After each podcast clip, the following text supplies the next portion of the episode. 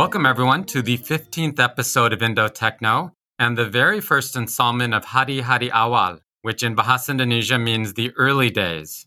Through this new series, we seek to piece together the origin stories of some of Indonesia's earliest and most iconic tech companies. Although the Indonesian tech and e commerce scene is, by most measurements, quite young, we can already identify the first generation of tech unicorns in Indonesia in what will definitely be a proud tradition of entrepreneurialism for years to come. Our very first guest in this series is Leontinus Alpha Edison, co founder of leading Indonesian e commerce platform Tokopedia. It's an absolute pleasure to have you join us today, Leon. Thank you for having me, Alan. Well, without further ado, let's dive into it. Leon, to begin with, exactly when, where, and in what circumstances was the concept of Tokopedia created? Well, I know William since end of 2003. We work in the same software companies. So at that time, of course, we always have spare time so we can share idea with each other. What we found is that both of us came from small cities, not Jakarta or big cities. In small cities, there are less opportunities for example, for business owners, there is not much opportunity. If we look at our parents' generation, most of them start mom and pop stores. But why are some of them economically better than the rest of us?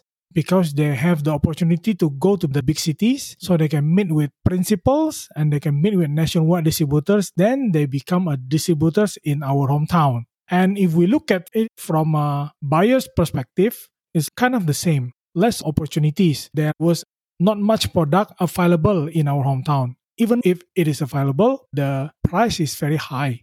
So that's why we see that the opportunities gap is always there. So that's why when we start Tokopedia, we want to create a platform where anyone can start and discover anything. Start means starting a business. Discover means as a customer, I can discover anything. So that's how Tokopedia started. And that's how we think about our visions. And our mission, of course, to democratize commerce through technology. Again, based on our personal experience. We want everyone in Indonesia to have the same opportunity as entrepreneurs or as customers. What do you recall being the state of e commerce back then? It is hard to say if it exists or not, but for me and for William, what we saw back then is a very different form of what we have today, right? So previously, the story of a lot of people that doesn't have an opportunity. Previously, we play a lot in online forums. So in online forum, what we found out is that there are dedicated section for buying and selling. And then we were amazed. We found out that actually there are a lot of people without much resources. They are not based on a hotspot in a shopping malls or in a place where there are a lot of crowds but they can still survive because they sell something online through an online platform. So it was there. It is just scattered distributed across a lot of forums sometimes a general forum sometimes a niche and specific forums. At that time not much transaction happens in the famous e-commerce platform. A lot of platform only offer a reference when you know the pricing, when you know the product information, then you will go offline to buy. So I think the answer is it is just scattered and distributed across a lot of websites. So it, it sounds as though Tokopedia was really the first to introduce a real mission built e commerce platform as you say, e commerce was quite fragmented. It was being done through bulletin boards and I assume messenger applications. But Tokopedia was really the first to aggregate e commerce as a single mission. Is that correct?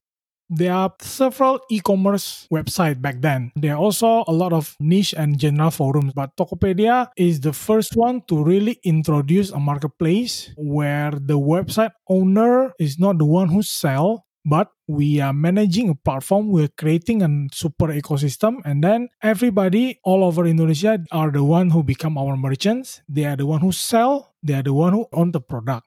So we are the first platform that offered this kind of business model back then in indonesia. Gotcha. And so that was the state of e-commerce in indonesia back then. Maybe just for the benefit of our foreign listeners, what were names like Alibaba, Amazon, and eBay offering back then? And were there any features and functions that you guys were able to bring into Indonesia from those platforms? Actually, back then, they are already famous companies and inspiring companies. We learned a lot from these tech companies outside of Indonesia. William always like to say that sometimes we have benefits like looking at a crystal ball, right? So we can learn from the best of the best. We are inspired a lot by Alibaba, by the stories, by the journey. We also inspired a lot by Amazon, by Jeff Bezos. A lot of his statement and his stories are very inspiring. They were there. It's just back then, cross border is still not easy to do personally, we have some not so good experience buying something cross border from outside of Indonesia. And also, most of them still don't really look at Indonesia and Southeast Asia in general back then. And so, Leon, what do you remember of the very first year of Tokopedia's existence? What can you share with us? Well, we were facing a lot of problems. Some of the problems involve a chicken and egg phenomenon. It's like, what should we do first? should we onboard merchants? If we onboard merchants first without buyers, probably they will not want to join our platform. And then another thing is that we got some of the feedback saying that we should offer an easy payment platform. Another thing is how should we connect with banks? When we were small, banks probably didn't want to look at us. So, in order to connect with banks, you need to be a big company. And then also, we are facing a lot of technology limitations we never worked for a big tech company. So we, this is the first time we are really facing and building a website this big.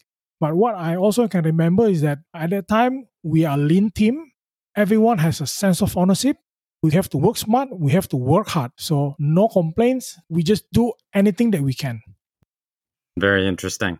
Now, Leon, what are the two most important breakthroughs that you remember over the years was it a certain new revolutionary feature? Was it accomplishments on the payments or logistics side?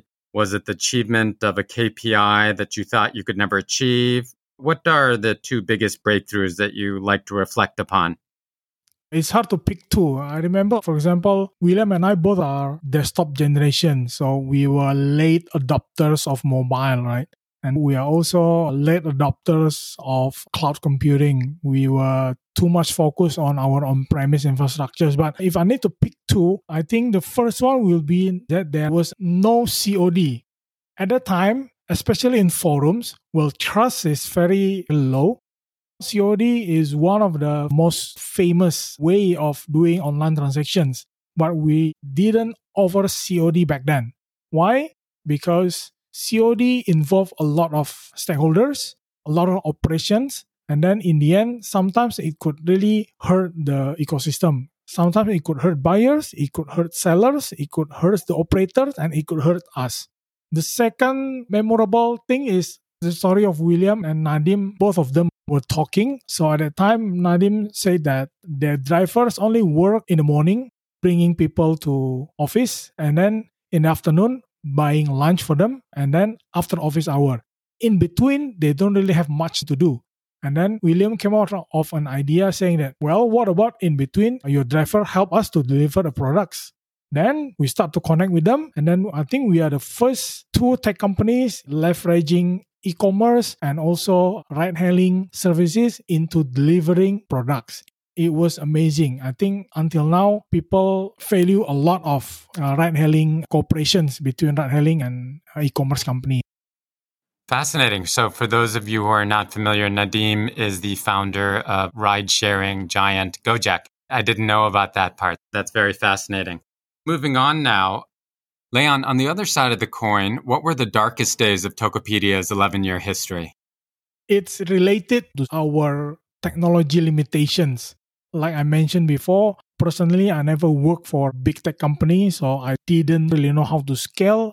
We did a lot of learning by doing. So one of the darkest moment is that once we have problems for almost one month, two to three weeks. The first problem is that at that time we were using Gluster FS as our storage. Uh, we managed it by ourselves, but and then I think one or two of the servers were having problems So that for almost two weeks, I think one and a half weeks, Tokopedia didn't show any pictures at all.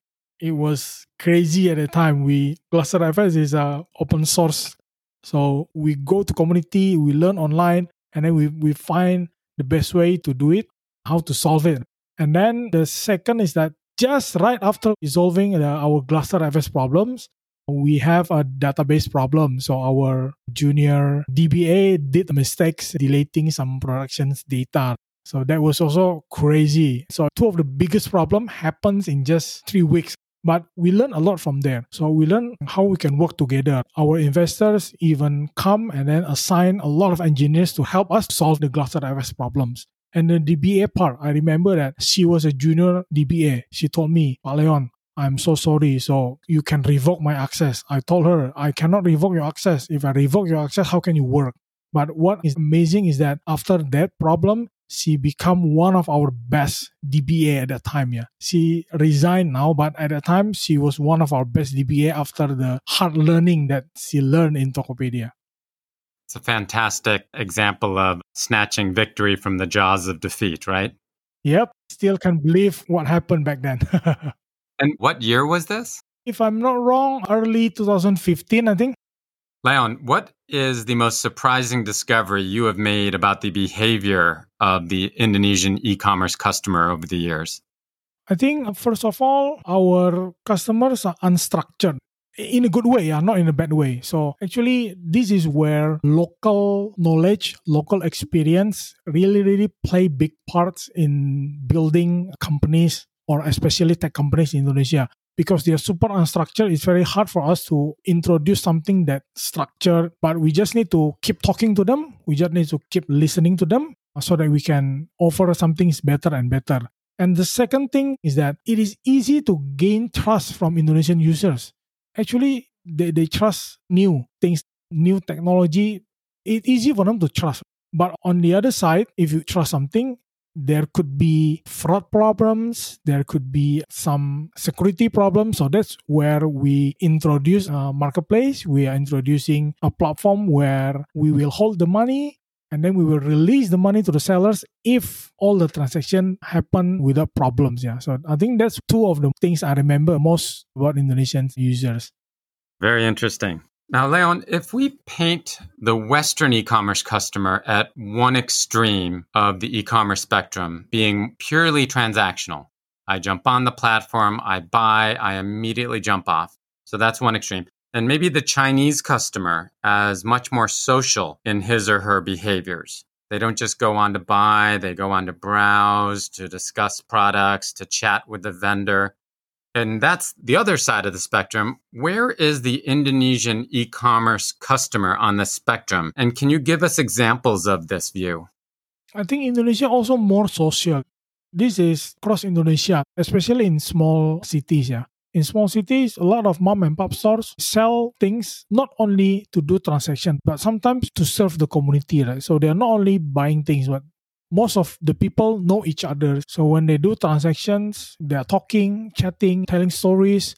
So I think that's habit, even though a lot of people are now living also in big cities, but the roots of the culture is still there. So that's why since back then, before Tokopedia, when transactions are still scattered across different forums, we just want to chat. We just want to ask questions. We want a deeper engagement with each other before we really decide to do transactions. That's how we understand because we experience it ourselves. That's how when we built Tokopedia, we also incorporated that kind of features and functions so that it will be suitable for most of the Indonesians.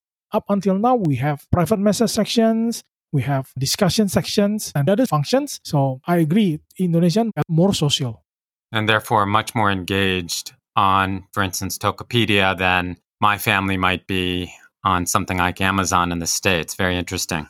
Now, Leon, nearly every company that has joined us here on Indo-Techno has complained about the scarcity of relevantly trained talent, particularly in R&D. What has Tokopedia's recipe been for success?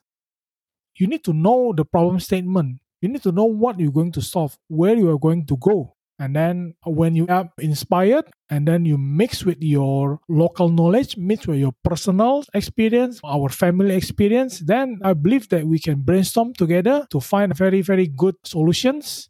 Sometimes Quick Hack offer really breakthrough solutions to our users. And I guess part of that is R&D teams in other markets like India, correct? Yes, we have engineering office in Delhi. We also have a small engineering office in Singapore. Leon, a question about corporate culture. I noticed that Tokopedia continues to garner some of the highest employee reviews in the e commerce sector in Indonesia, according to platforms such as Glassdoor. What have been the most important factors in maintaining this relatively desirable workplace for your employees? We have several values. We really value employees, right? So, first of all, one of the keys that we as senior management William, as a CEO, we give the opportunity for our leaders below us, good employees, good talents. You cannot tell them what to do.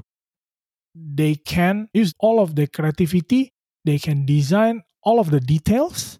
They have their own decision making process. So we give them the opportunity to really execute, not only accepting command from the top. Good talent have their own way of thinking. They can do their own problem statement. They can brainstorm effectively, solve a, a problem.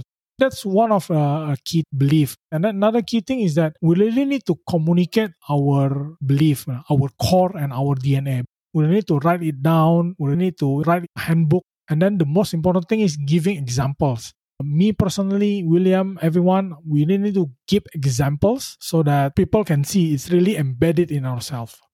Understood. Now, the face of competition in e commerce seems to have evolved over the past several years. Where did competition focus on in the early years before the era of big balance sheets? And what will drive competition going forward in your mind, Leon? For us, competition is good because they keep pushing us forward, they keep challenging us. We will not be always in our comfort zone because they're always a threat that can do anything uh, a lot of underdog and a lot of unknown companies suddenly rise up. A company need to really focus on the vision and mission and on the DNA. Right? For example, let's take Android and iOS. For customers, sometimes both of them are the same. These days, screen is good, camera is good, memory is good, and the speed, processors, everything is good. But Android have a different mindset, more open compared with iOS, more closed. It shows a different result. That's why we keep saying for competitions, different visions and missions and DNA are very important. A company can really, really stand out compared with the rest of the competition. What has been your single biggest learning in the 11 years that Tokopedia has been around? When we built Tokopedia for the first time, me included, we were super excited. We will do anything to make Tokopedia success. Even though I'm a more tech and open person, but I also do everything else. But again, along the way, we start to realize that doing everything is not good. It is always better to do what we do best, to do what I do best. William is an amazing person. He always focus on what he do best. That's my biggest learning because if I haven't accept that fully, I always want to contribute more to Tokopedia. I always want to contribute on marketing, contribute on strategy, contribute on operations, on technical, on everything. But again, the result is that I don't really contribute anything because you cannot do everything, right? The result will be you do everything halfway here, halfway there, and then nothing get done. You don't really fix anything, right? So that's my biggest learning. When I start to accept that, I do what I do best, I feel more happy, and then I also feel that Tokopedia progress much, much better than before. Gotcha. So basically, really focus all of your energies on your core competences. Right now, we have a lot of great leaders, and these leaders they have their own skill set, they have their own leadership style, they have their own experiences. They all can contribute for the sake of Tokopedia. Now I understand why, for example, uh, a lot of big companies we see the founders we see the management level keep changing. Right? A good company is a company that can really nurture and then they can do leadership successor very, very well. So I'm very happy that Tokopedia have a lot of great leaders right now. So that was your biggest learning in the first 11 years of Tokopedia's existence. What is your vision for the next 11 years? Next 11 years, we keep discussing this. I discussed this with William, and William expressed to me and to all of our people at Tokopedia. If we look back, when we built Tokopedia, we built a platform, right? We built a platform so that Indonesians can become e-commerce merchants. We ourselves not an e-commerce company, like we are a technology company that is building a platform and building a super ecosystem. In our first 10 or 11 years, we were a technology company that enabled Indonesians to become e-commerce merchants. What we are going to do for the next 10 or 11 years, we want to be a technology company helping others to also become technology companies hopefully we can really do it. We are progressing in that direction. So, are you saying that not just enabling companies to come online, but also really assisting them in cultivating their own technological capabilities? One of our dreams, yes, it will be like that. Got you. Now, coming up to present day, this pandemic has hit the Indonesian economy quite hard. Physical distancing and other measures, for instance, have caused many businesses, big and small, to close down. How does the pandemic affect Tokopedia? Unfortunately, we are facing this unprecedented situation, but I think technology can really help a lot. For example, we can support the government's program, which is large scale social distancing, because all of Tokopedia 100% we work from home even though we work from home, technology can enable 100% capacity. So none of our services degrade. We also talk with our logistic partners, discussing how can we keep serving our users. How can we do contactless delivery? And then it runs very, very well. We also keep supporting our merchants so that even though this is a hard time for them, they can still be productive in the early part of COVID, we helped them by waiving some of the commissions. We are also helping buyers a lot. We are creating campaigns, right? We also have campaigns with the government. For example, the campaign for Big Bad Wolf it was offline. Previously, they had a big book offline bazaar. Now they are online bazaar. It show amazing results. We are also helping our FMCG merchants. For example, we are creating a campaign for a lot of coffee shops. We call it Satu Dalam Kopi. This is also with the support of our government. So we will keep doing this. Tokopedia and technology really can keep helping a lot of our merchants. In the end, we're also helping the Indonesian economy. Now, the silver lining of this awful COVID pandemic has been an acceleration in the migration of retail from offline to online. Will any of this growth stagnate or even reverse once the worst effects of COVID 19 dissipate? We believe that online and offline should be a synergy. Online is just one of the way a business owner market their product. It's a new funnel there are a lot of new funnel for online. Could be desktop, could be mobile, could be social commerce. Will they be stagnant? I don't think so. I believe that more and more business owners realize that they need to transform themselves. They need to follow all the new technology developments. So it's the same business owner, just a different way of doing business, a different funnel. There will always be something that cannot be online. But with the mindset of accepting that online and offline can be a synergy, I believe a lot of good things will happen in the future. Now, what is your own personal focus at Tokopedia these days, Leon? My personal focus right now is learning from other big tech companies. I think a lot of big tech companies are similar to a university. The founders graduate leadership. I use the word graduates because we want to build Tokopedia similar to a university, right? So university sometimes you graduate people internally. These days, I am also brainstorming with our people. I play the role of brainstorming partner to a lot of our next generation leaders, our SVP of technology, our SVP of product, our VP of business, and everything. Creating brainstorming partners, I think, is very important. I can voice my concern, but I can voice my idea. But also, when I do brainstorming with them, I also learn a lot.